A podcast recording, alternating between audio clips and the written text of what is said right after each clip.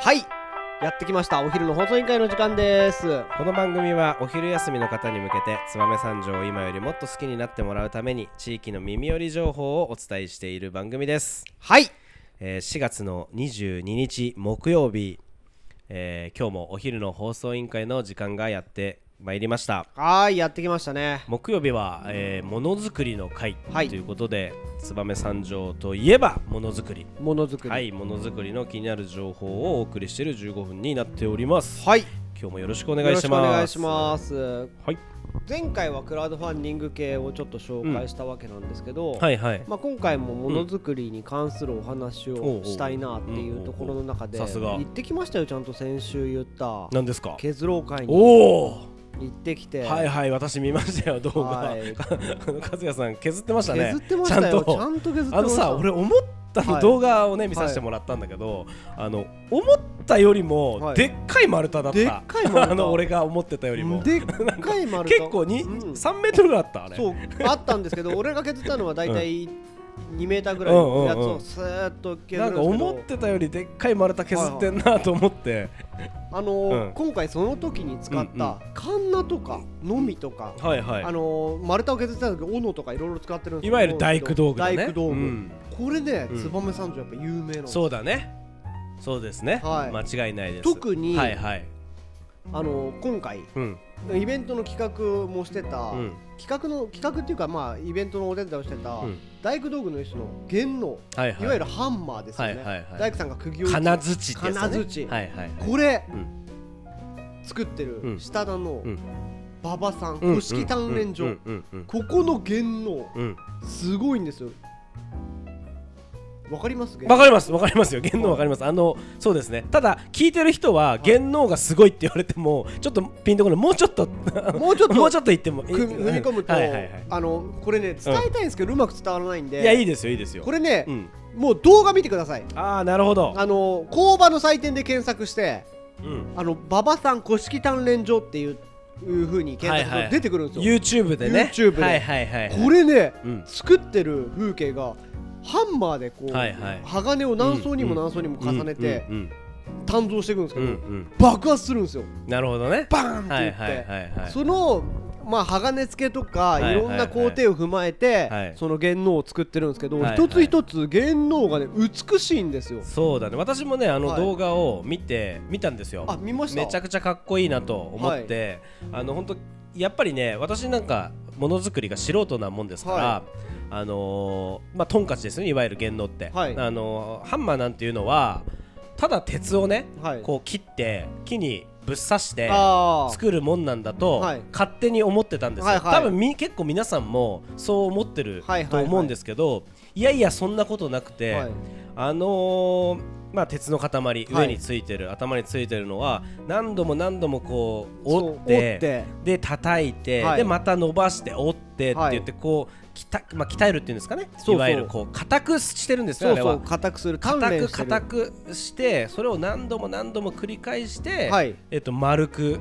こう叩くような形にしてそうそうそうそうなおかつその両面はいに鋼鋼というさらに硬い硬いあのーこうなんていうんですか鉄、はいを貼っつけてはいでまたそれをくっつけてでやっと完成させるといそううそうそうあのこれ私本当全然知らなかったんですけどめちゃくちゃ大変な作業なんだなとそうはいいうことを、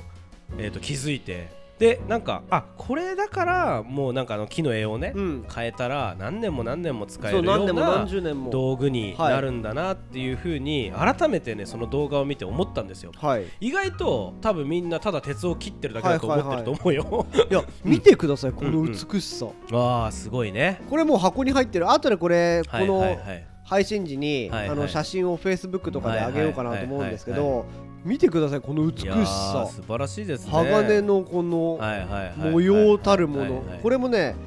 正貫さんが自分でうんうん削ったりとかしてる木なんですけどうーんまあメーカーでいうと同心さに正貫ってこうはい入ってるんですよはいはい手打ちでおーめちゃくちゃかっこいいねでしょ、うんこれずーっと交番祭典時代から欲しくてあーで馬場さんって直で売らないんですよあそうなんだはいえなんか一応応その問屋さんっていうところが入っていはいてはいはいはいはい売り先に直接行ってくれって言われてなるやっほどなるほどぱ筋を通す人なるほどねはいなるほどなるほどっていうところがあってここうん削ろう会の時にうん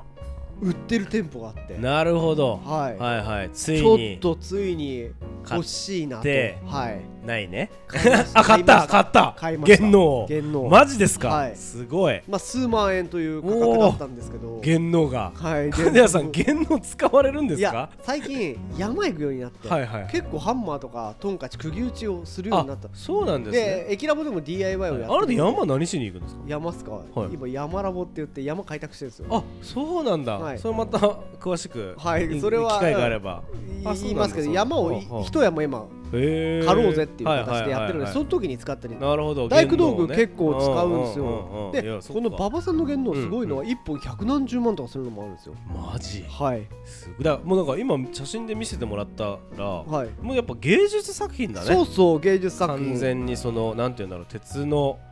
魅力というか、その金属の出せる魅力を最大限に引き出してるっていそううまあアート作品な感じがすごいですね本使当うにのがもったいなくなるようなでもこれ本当に欲しい馬場さんのうん言動が欲しい人は大阪から頼みに来るっていうへーでも馬場さんはここじゃ売らないからって言ってちゃんと誘導してあげてへこーこから買ってくれとかすごい予約待ちだから職人なんだねちゃんと順番待ってくれとかって言って本当になるほどちゃんと筋が通ってるでもやっぱあの動画を見るとさ、はいあの馬場さんが作ってる動画、はいいや本当になんて言うんだろう魂を込めてう叩いてはいいるよね、いやもう本当かっこいいちょっとあの動画は本当いろんな人に見てほしいなと思うですよ動ね画、うん目頭が熱くなる見てるといや本当にね、なんかめちゃくちゃかっこいいなんかこう俺よく馬場さんの工場の前は車で通るの、はいはいあの中であんななんていうのドラマチックで、はいなんかすごくかっこいいことがあったなんて知らないし、はいはいはいはいで元能だけを見てもさ、はい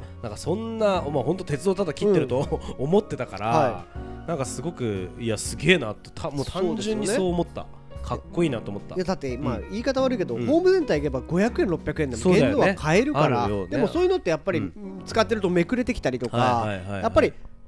たまに見ませんうん、トンカチ見てて、うんん外がこうめくれてくるのってめくれるめくれるなんか最初うんこういう形だったのはいが、はいはいだんだん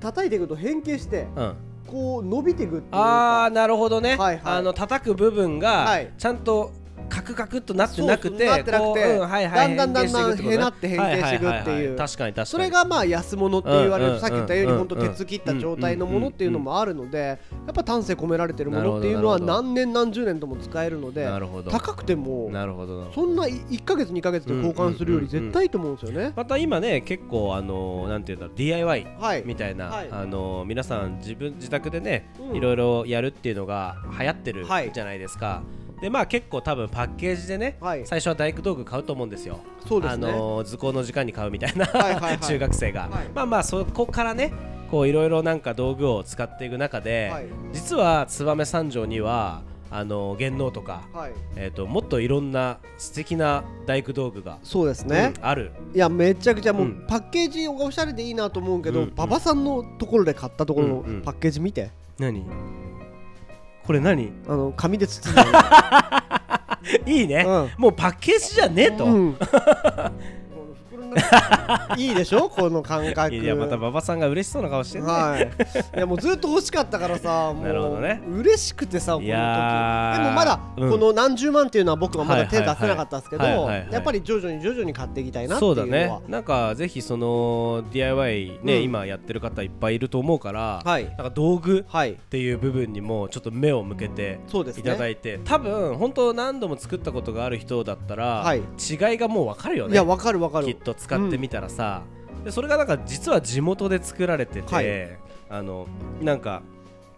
ね誰かなんていう誰かのじいちゃんとか誰かはい友達とかが関わってるようなそうそう仕事だったりとかそうそう結構するかいら。やめちゃくちゃあるんでうん、すよなんかそういうのをちょっと体験できたりとかするとちょっとこの地域に生まれてよかったなみたいな、はなんか感じるところあると思うよねそうそうだから燕三条ってよく食器とか燕で言うと食器、うんうん三条で言うと包丁とか、うんうん爪切りとかってやっうんうぱん最近はなってきたんですけど、うんうんやっぱ大工道具っていうところは一つカテゴリーとして一つのカテねゴリーとして伝説があるよねちゃん数とね々あるのででやっぱそこ頃から技術がはい発展、派生してきたってはいいう歴史は絶対にあるじゃないですか。ありますねなんかそういうところはまあだからそうですすねごく、まあもちろんあのいろんなところがいろんな業界を刺激して、はいはいあの歴史がね紡んできたとは思うんですけど、はい一つ大工道具っていうのも一つ大事な燕三条のなんていうんだろう価値うんだなと思いますんでぜひ皆さん注目していただければとはい思いますよね。だからこのうん大工道具でうんうんちょっとヒストリーを作っていくと、うん今週はちょっと元能で馬場さんのお話をうんうんうん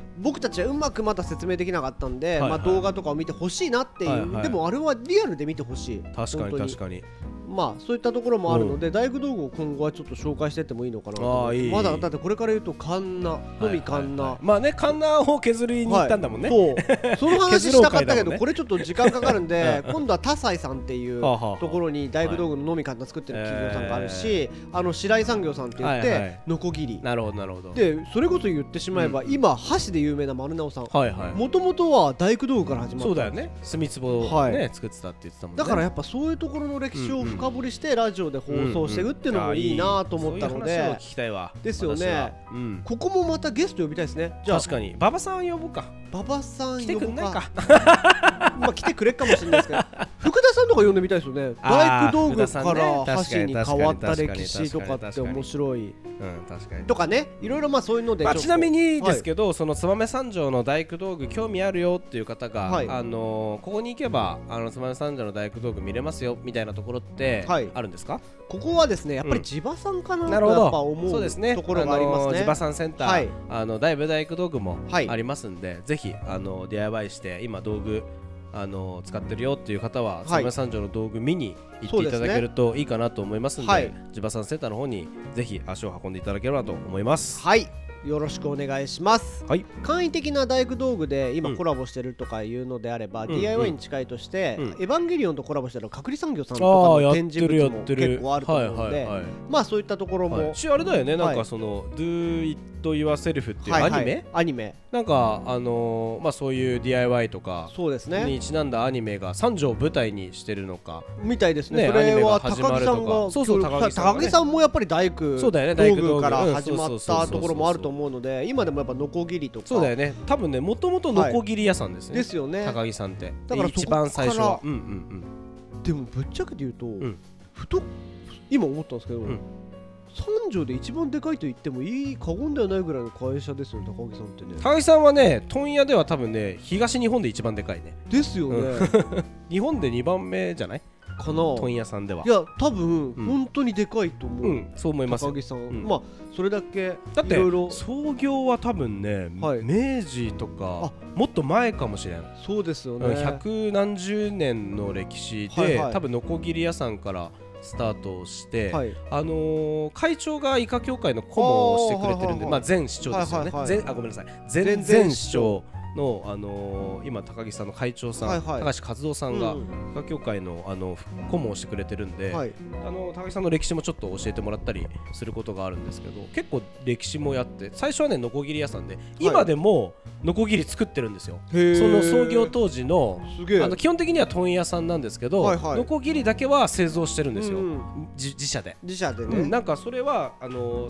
今でもその創業の精神を忘れないようにはい作り続けてるっていうのは聞いたことがあります。すげえ、はいい、やいい勉強になりましたじゃあ、はいぜひここら辺もまたん詳しく、今日ちょっと走りだけだったんで,、そうですね高木さんもなんかゲストに来てもらいたいですね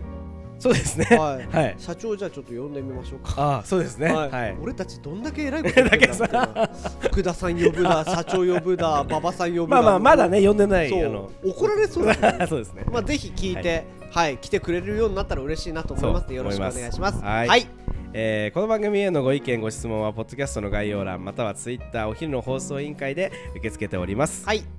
また明日で終わる今週もやってきますので、はい今日も一日怪我なくお昼から頑張ってくださいはいこの番組は有限会社ストカと有限会社魚評の提供でお送りいたしましたどうもありがとうございましたまた明日バイバイ